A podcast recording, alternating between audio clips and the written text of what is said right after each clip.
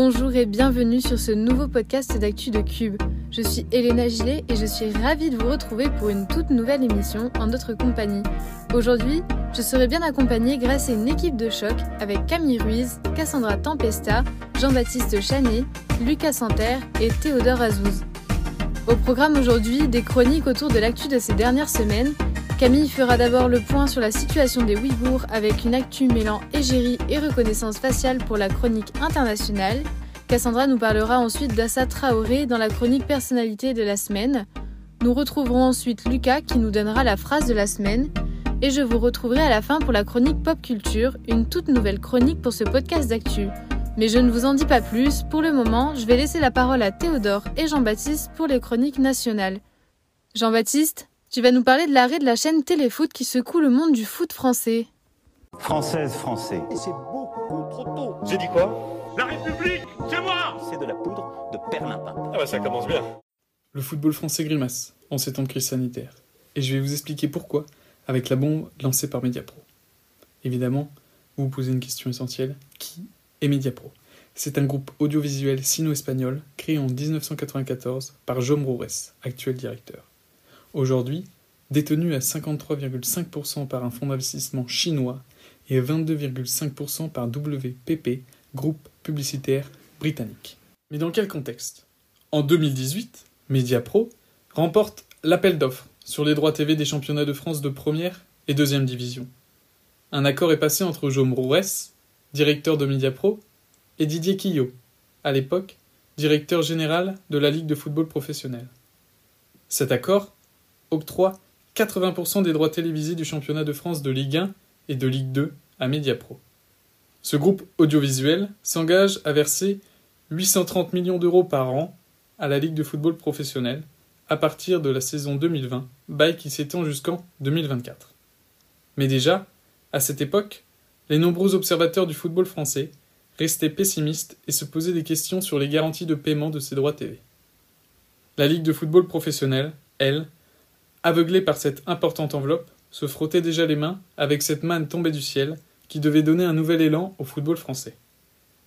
À l'aube de la nouvelle saison des championnats de France de Ligue 1 et de Ligue 2, la filiale française du groupe a lancé la nouvelle chaîne du foot français, Téléfoot, le 18 août 2020. Maintenant, il s'agit de comprendre l'échec. Mediapro est arrivé avec de trop grandes ambitions pour le football français. Tout d'abord, vouloir 3,5 millions d'abonnés avec un abonnement évalué à 25,90€ par mois est utopique. Pourquoi? Car le prix est excessif pour tout supporter qui suit le championnat français, mais aussi car les clients qui s'abonnent pour regarder du football ne représentent qu'un,5 million de personnes, ce qui est loin de leurs attentes. Même si leur abonnement comprend la diffusion des deux Coupes d'Europe, que sont la Champions League et l'Europa League. S'ajoute à cela la crise du Covid, qui ne permet pas aux supporters d'être présents dans les tribunes. Alors, l'intérêt de suivre un match de football sans ses acteurs principaux devient morose. Il y a aussi une incertitude concernant la tenue des matchs avec le Covid. Mais que s'est-il passé pour en arriver là? Au vu de la faible influence d'abonnés du contexte sanitaire, Mediapro a refusé de payer à la deuxième échéance en exigeant à la Ligue de football professionnel, la LFP, de revoir à la baisse le contrat, chose refusée par la Ligue, qui elle aussi est victime de cette situation. Un conciliateur a été engagé pour mettre fin au conflit. Mediapro a alors cessé de payer la LFP et évoqué vouloir lâcher les droits acquis. Le contrat entre la Ligue de football professionnel et Mediapro était rompu.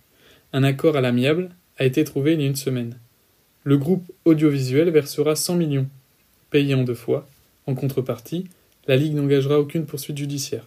Pour la Ligue, cet accord résulte d'une perte de 224,8 millions d'euros. Quelles conséquences? En première ligne, tous les salariés de Téléfoot perdront leur travail en janvier, alors qu'ils s'étaient lancés pour une nouvelle aventure devant aller jusqu'en 2024, minimum. Cela touche aussi la majorité des clubs français qui font face à une nouvelle perte de revenus considérable, car les droits TV sont entre autres répartis entre clubs professionnels. Sachant qu'ils ont déjà perdu beaucoup d'argent avec l'arrêt du championnat la saison passée, leur budget se retrouve un peu plus limité. Il est donc possible que beaucoup de clubs soient contraints de vendre leurs meilleurs joueurs au prochain mercato pour alléger leur masse salariale. Noël approche, alors espérons que la LFP recevra son cadeau, un nouveau diffuseur qui lui fera oublier cette mésaventure avec Mediapro, en espérant aussi que les salariés de Téléfoot trouveront vite le moyen de rebondir pour lancer une année 2021 pleine de promesses. Merci beaucoup Jean-Baptiste de nous avoir résumé la situation. Passons maintenant à une autre actualité nationale qui fait beaucoup réagir. Comme beaucoup d'autres secteurs, le monde du cinéma souffre des conséquences du Covid-19. Avec une fermeture prolongée des salles, l'avenir s'obscurcit pour toute une industrie. Théodore fait le point cette semaine pour Cube. Un fauteuil rouge qui brûle devant une salle de cinéma de Dieppe jeudi dernier. Symbole d'une colère, d'une impuissance des tenants de cinéma face à l'impasse des restrictions sanitaires. Ça, c'est le genre de scène qui se multiplie depuis l'annonce la semaine dernière de Jean Castex de la prolongation de la fermeture des salles de cinéma, au moins jusqu'au 7 janvier. Les établissements recevant du public dont nous avions prévu la réouverture au 15 décembre, resteront fermés trois semaines de plus. Les conditions posées pour leur réouverture ne sont hélas pas réunies. Il s'agit principalement des cinémas, des théâtres, des salles de spectacle, des musées. Une annonce qui intervient donc à trois jours de la date de réouverture des salles, initialement fixée le mardi 15 décembre. Un nouveau coup dur pour le secteur du cinéma, déjà durement touché durant le premier confinement au printemps et une industrie tout entière qui se retrouve prise dans un nouveau tourbillon d'annulation et de report de longs métrages. Il y a d'abord les producteurs de ces films, dont les finances sont au plus mal après le manque de rentabilité des dernières sorties. Les distributeurs, ensuite, qui avaient beaucoup déboursé en publicité pour la réouverture des salles de cinéma le 15 décembre, en quart dans la presse, promotion des artistes dans les médias, affiches dans les stations de métro, tant de dépenses difficilement quantifiables pour finalement pas d'ouverture. Et bien sûr, il y a les exploitants de salles, dernier maillon de la chaîne, dépourvus de leur matière première, l'accueil du public. Et une situation qui ne risque pas de s'améliorer de sitôt, avec des blockbusters habituellement très lucratifs et susceptibles d'attirer la foule en salle, qui ne sortiront pas avant de longs mois. Le prochain James Bond, très attendu, a déjà été reporté deux fois, sa date de sortie étant désormais fixée à un incertain 31 mars 2021. La dernière production Disney Pixar, événement, Saul, sortira quant à elle à Noël directement sur la plateforme Disney+. Batman, Shazam ou encore Jurassic World attendront même 2022. Un horizon obscur, donc, où les aides financières du plan de relance promises par le gouvernement paraissent désormais dérisoires, tout comme les 30 millions d'euros spécifiquement dédiés au cinéma annoncés en octobre par Roselyne Bachelot, la ministre de la Culture. L'ensemble du secteur du spectacle était appelé par la CGT a manifesté mardi à Paris et dans plusieurs villes de France, avec un seul espoir pour le monde du cinéma, la réouverture prononcée par le Conseil d'État des salles, après le recours déposé cette semaine par les représentants du secteur. Merci Théodore. Après un tour de l'actualité nationale, retrouvons Cam pour une chronique internationale avec une petite lueur d'espoir dans le combat contre l'internement du peuple ouïghour en Chine. Cam, tu vas nous parler égérie et reconnaissance faciale. Now more than ever is the time to keep going. You are fake news. L'anglais, c'est facile. Tu pitches des mots ensemble, ça fait une phrase. Well, uh, yes, of course. That's what I do! Et oui, effectivement, Elena, une petite lueur d'espoir donc au milieu de ce combat difficile pour la liberté du peuple ouïghour. Bon alors, je vous fais un petit rappel pour celles et ceux qui en ont besoin. Le peuple ouïghour, c'est un peuple turcophone à majorité musulmane sunnite qui vit principalement dans la région du Xinjiang, en Chine. Après des troubles dans cette région et trois attentats commis par une minorité de séparatistes ouïghours, Xi Jinping, le chef d'État de Chine, décide de tous les persécuter et d'être sans pitié, comme il l'aurait déclaré, d'après le New York Times, contacté par un lanceur d'alerte chinois. À cela, Xi Jinping ajoute que l'islam, leur religion, est, je cite, une maladie idéologique qui doit être éradiquée. Ce peuple est donc interné dans ce qui est officiellement appelé des camps de transformation par l'éducation, mais qui ne sont rien d'autre que des camps d'enfermement de masse. Les Ouïghours subissent là-bas des maltraitements et une assimilation culturelle forcée, notamment en apprenant des chants de propagande chinoise par exemple. Les détenus doivent aussi ingérer des médicaments et subir des injonctions, ce qui les transforme en véritables sujets humains d'expérience médicale. Quant aux femmes ouïghours, elles subissent régulièrement des viols et sont stérilisées. Alors il faut savoir que tous les éléments que je viens de citer rentrent parfaitement dans la définition d'un génocide que je vais vous lire. Un génocide est un crime consistant en l'élimination physique intentionnelle d'un groupe national, ethnique ou religieux en tant que tel, ce qui veut dire que ses membres sont détruits ou rendus incapables de procréer en raison de leur appartenance au groupe. Ce peuple continue d'être traqué par le gouvernement, notamment, et c'est là où je veux en venir, grâce à l'aide de Huawei, qui rappelons-le est une entreprise chinoise et qui développe un logiciel de reconnaissance faciale ethnique envoyant une alerte aux autorités. C'est entre autres comme cela et à l'aide de délations pures et simples que le gouvernement repère la minorité ethnique. Et il se trouve qu'en France, ce n'est personne d'autre qu'Antoine Griezmann qui représente la marque chinoise. Le footballeur a appris la mauvaise nouvelle notamment grâce à la mobilisation sur Instagram des abonnés de Raphaël Glucksmann, un député européen qui a fait de la lutte contre l'internement des Ouïghours son principal combat. Ce jeudi 10 décembre donc, Antoine Griezmann a courageusement rompu son contrat avec Huawei et a invité la marque à, je cite, engager des actions concrètes pour condamner cette répression de masse et user de son influence pour contribuer au respect des droits de l'homme et de la femme au sein de la société.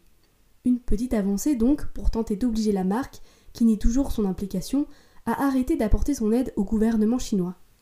Mais chaque petite avancée compte, comme le rappelle Raphaël Glucksmann sur son Instagram, et montre surtout que la mobilisation citoyenne est nécessaire et utile.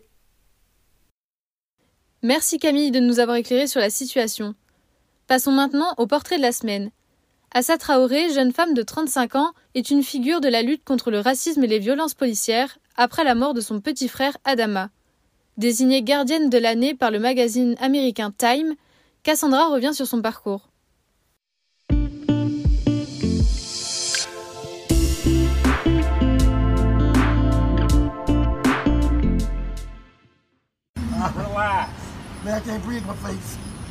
Up. Oh. Oh. What do you want? I can't breathe. I can breathe. Ce sont les dernières paroles de George Floyd, victime de violences policières aux États-Unis. Ces mots ont fait le tour de l'actualité, ravivant le mouvement Black Lives Matter à travers le monde. Cette lutte contre le racisme et les violences policières est bien connue de la part de Assa Traoré. Elle est devenue à 35 ans une figure de ce combat après la mort de son petit frère Adama. Notoriété la propulsant à la tête d'affiche du magazine américain Time qui l'a désignée gardienne de l'année ce 11 décembre. Elle y figure dans un numéro consacré aux personnalités phares de 2020. Je vous propose aujourd'hui de revenir sur le parcours de Assa Traoré. Née en 1985 à Paris, Assa Traoré est une militante antiraciste française. Le 19 juillet 2016, son frère Adama est décédé après une interpellation par les gendarmes dans le Val d'Oise. Les juges affirment qu'il est mort à cause de fragilité cardiaque antérieure. La famille, elle, dénonce une mort par asphyxie positionnelle induite par un plaquage ventral. L'enquête est toujours en cours. Assa Traoré a mis de côté son activité professionnelle d'éducatrice à Sarcelles au profit de ses engagements. Elle souhaitait au départ révéler les raisons de la mort de son frère, mais aujourd'hui elle milite contre les inégalités raciales et les violences policières causant la mort de nombreuses personnes racisées. Elle est fondatrice du comité Vérité et Justice pour Adama, qui a organisé une grande marche après la mort de George Floyd, ainsi que plusieurs autres manifestations et marches antiracistes. Assa Traoré a également reçu un BET Awards en juin qui récompense la communauté afro-américaine et autres minorités. Sans justice, pas de paix. Cette citation de la jeune femme en dit long sur ses volontés. Assa Traoré assure que la mort de son petit frère ne restera pas un fait divers. Merci beaucoup Cassandra pour ce portrait. Passons maintenant à la phrase de la semaine. On le sait, aujourd'hui l'écologie occupe une place importante au quotidien. Lucas s'est intéressé pour nous à une phrase prononcée par le président de la République en début de semaine. Everybody knows the rules. Elle est enchantée. On a dit, je fais rien. I will not be the last. Allô, quoi. La question est la suivante, comment vous portez-vous? Bonjour à tous. La phrase du jour est aujourd'hui une phrase énoncée par Emmanuel Macron en début de semaine. La République garantit la préservation de la biodiversité, de l'environnement et lutte contre le dérèglement climatique. Emmanuel Macron propose un référendum pour intégrer dans la Constitution française la défense de l'environnement. Il propose de soumettre à la consultation le rajout de cet alinéa dans le premier article de la Constitution. La République garantit la préservation de la biodiversité, de l'environnement et lutte contre le dérèglement climatique. Cette phrase forte de conséquences visant à inclure le respect de l'environnement comme un droit fondamental. Cela veut dire que toutes les actions de notre quotidien devront être régies autour de cette priorité, selon le gouvernement s'étant exprimé sur le sujet en début de semaine. Barbara Pompili, ministre de l'écologie, parle de, de ce pas extraordinaire car l'exploitation d'hydrocarbures deviendra interdite.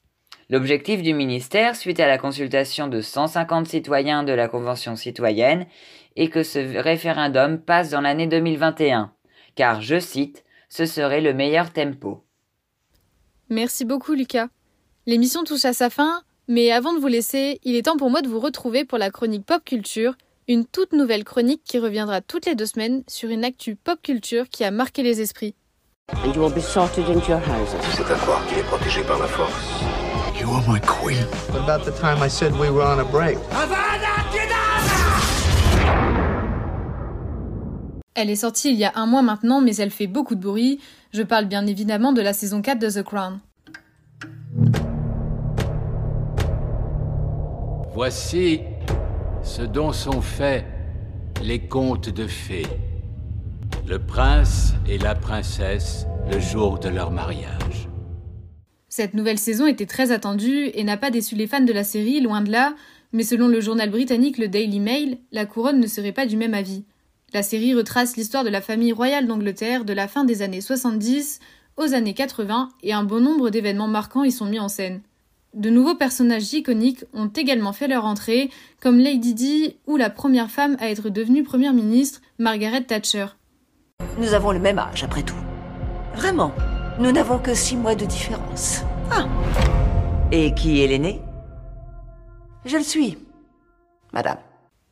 On y voit alors les tensions entre la reine Elisabeth II et sa première ministre, qui est restée près de 11 ans au pouvoir, mais aussi l'un des couples les plus marquants de ces dernières années, celui formé par Lady Diana Spencer et le prince Charles, héritier de la couronne.